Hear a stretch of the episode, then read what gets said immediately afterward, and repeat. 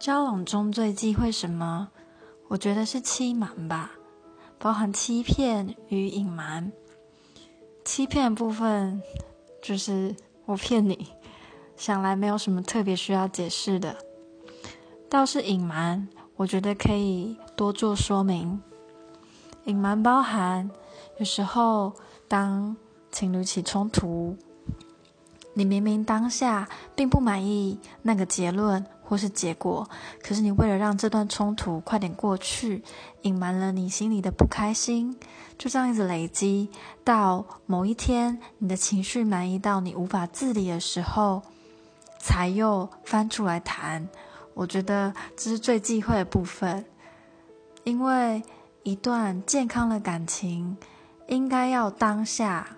不是说吵架的当下，而是在事情发生的前后不长的时间，不要拖延，就先把很多疙瘩都处理完，然后就嗯心情舒坦的一起走下去。